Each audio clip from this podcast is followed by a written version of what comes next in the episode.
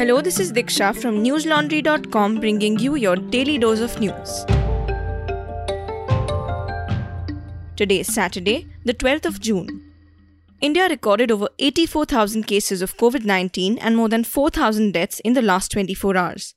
The death toll is rising as Bihar and Maharashtra add COVID linked deaths that they did not report earlier. Globally, COVID 19 has infected more than 175 million people, claiming the lives of over 3.78 million.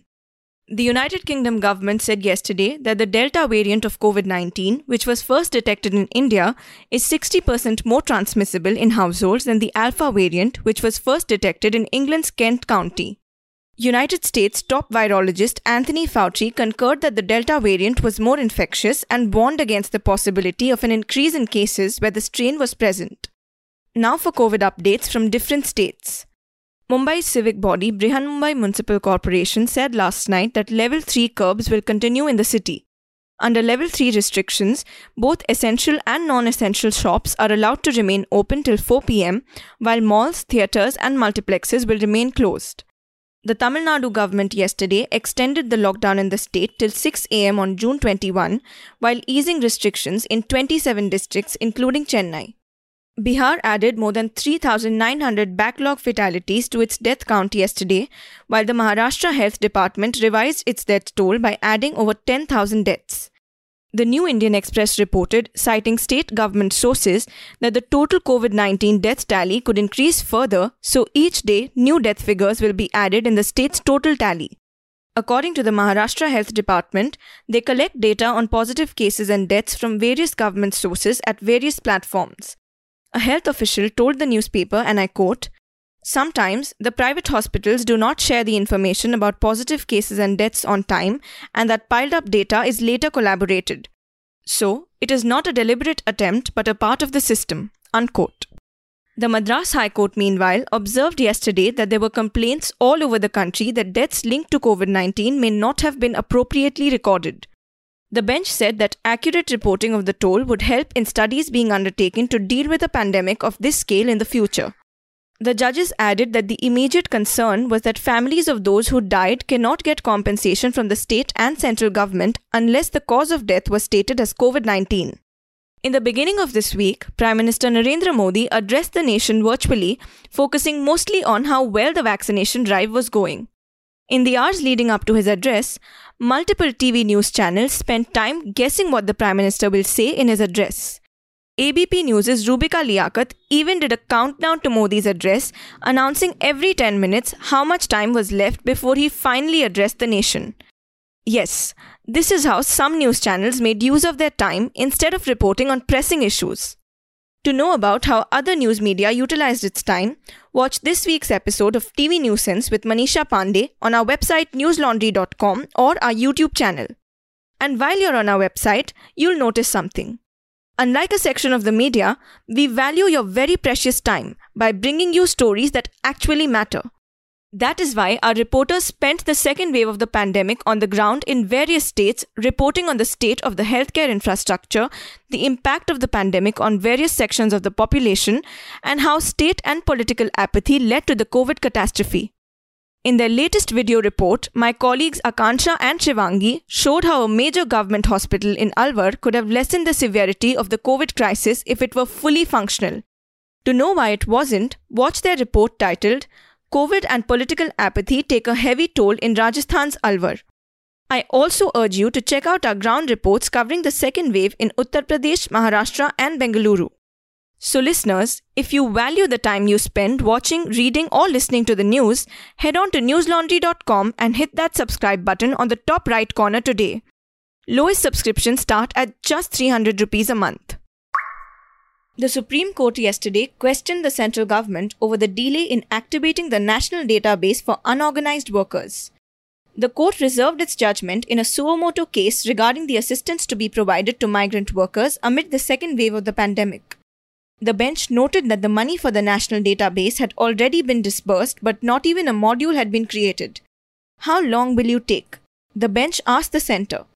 Solicitor General Tushar Mehta, representing the centre, told the bench that there were some problems with the software, adding that the National Informatics Centre had taken over the project and it will be completed in the next three to four months.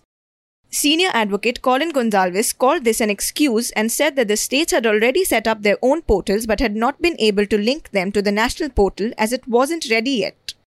The Apex Court also expressed concerns about how ration will be provided to those who did not have a ration card, directing states and union territories to implement the One Nation, One Ration Card scheme to help migrant workers.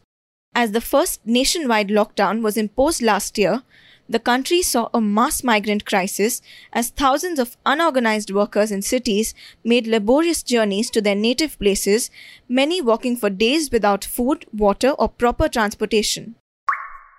Multiple Bharatiya Janata Party leaders and workers in Lakshadweep have resigned yesterday in protest against the sedition case filed against filmmaker Aisha Sultana. Former chief of the BJP's Bitra Island unit, Abdul Hamid, was among those who resigned. In a letter to the chief of the BJP's Lakshadweep unit, C. Abdul Khadir Haji, 12 leaders and workers of the BJP asserted that the case against Sultana was false and unjustified. The letter said that the BJP workers on the islands were fully aware of how the new administrator Praful Patel's controversial regulations are causing havoc among citizens.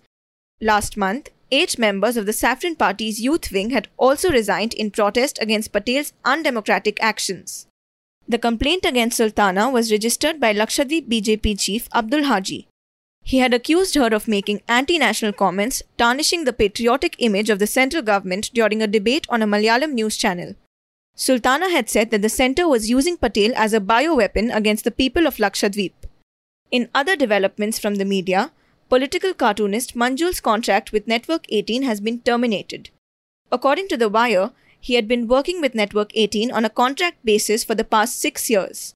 This came days after Twitter sent the cartoonist a notice informing him that it has received a legal request from the Indian authorities to take action against his social media profile, the cartoonist has been critically vocal of the government's handling of the second wave of the pandemic. Speaking to News Laundry earlier about the government moving to take legal action against him, Manjul had said how he felt this was purely a move to intimidate him and that he would continue to make cartoons. Meanwhile, Mohammad Zubair, the co founder of the fact checking website Alt News, also received an email from Twitter's legal team on Thursday. It was the 11th such notice he received in the past year. Speaking to News Laundry, Zubair explained that most of his tweets that the government had objected to were about him calling out Hindutva supporters for using derogatory terms, while the recent one was a mere fact check of a video shared by several media outlets, BJP, and RSS members.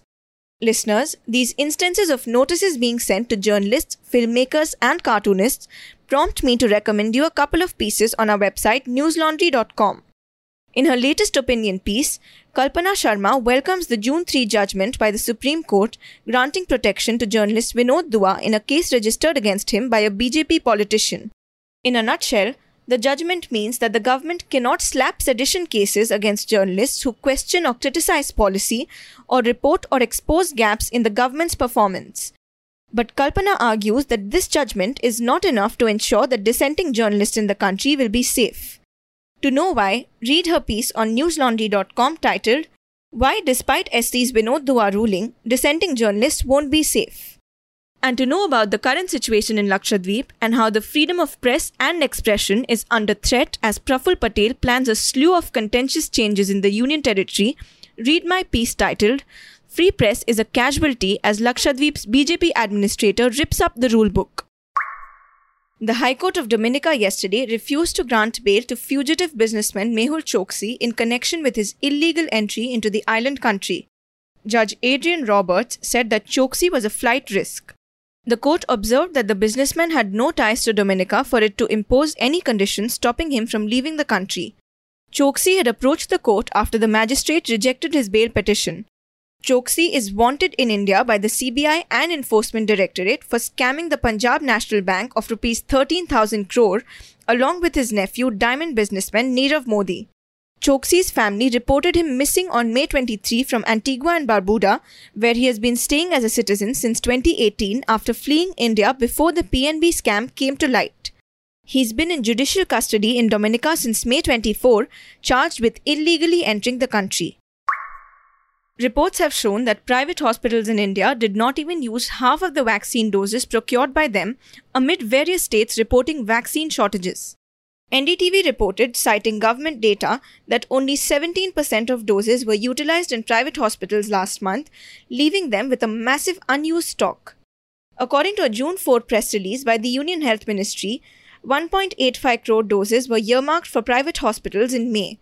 Private hospitals across India procured 1.29 crore vaccine doses of the available 1.85 crore. However, the government's own data shows that only 22 lakh doses were used.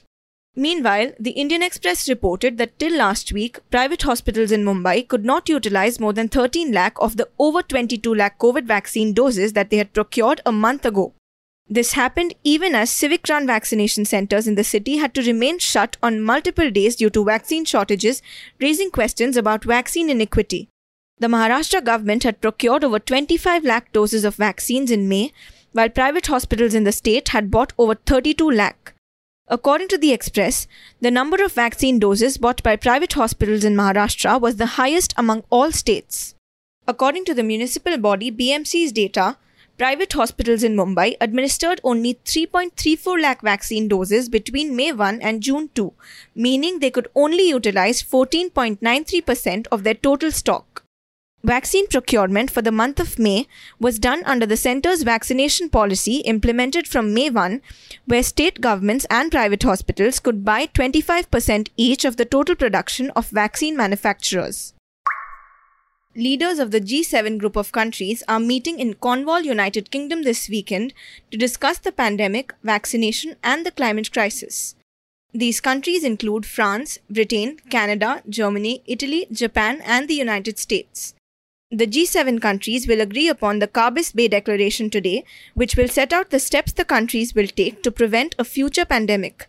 These include reducing the time taken to develop and license vaccines, it will also focus on slashing the time of treatment and diagnostics for any future disease to fewer than 100 days and garner support to reform and strengthen the World Health Organization. In a press conference before the summit, French Prime Minister Emmanuel Macron said yesterday that it was absolutely necessary for the G7 leaders to lift restrictions on the export of vaccine raw materials to India so it can increase its production and supply to other countries.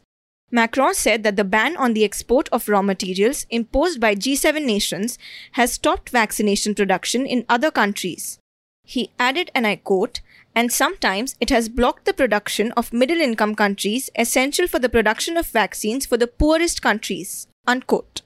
Citing the example of the Serum Institute of India, which was affected by the ban and unable to meet its export commitments to other countries, Macron said, and I quote again, these restrictions must be lifted both so that India can produce more for itself and so that it can very quickly supply Africans in particular who are very dependent on its production. Unquote. Macron also supported a proposal by India and South Africa at the World Trade Organization to temporarily waive the patent on coronavirus vaccines. That's all the news we have for you today. Have a great day or a good night depending on where you're listening from. See you tomorrow. All the News Laundry podcasts are available on Stitcher, iTunes, and any other podcast platform. Please subscribe to News Laundry. Help us keep news independent. To catch all our podcasts on news, pop culture, current affairs, and sport, visit newslaundry.com. Follow us on Facebook, Twitter, and Instagram, and subscribe to our YouTube channel.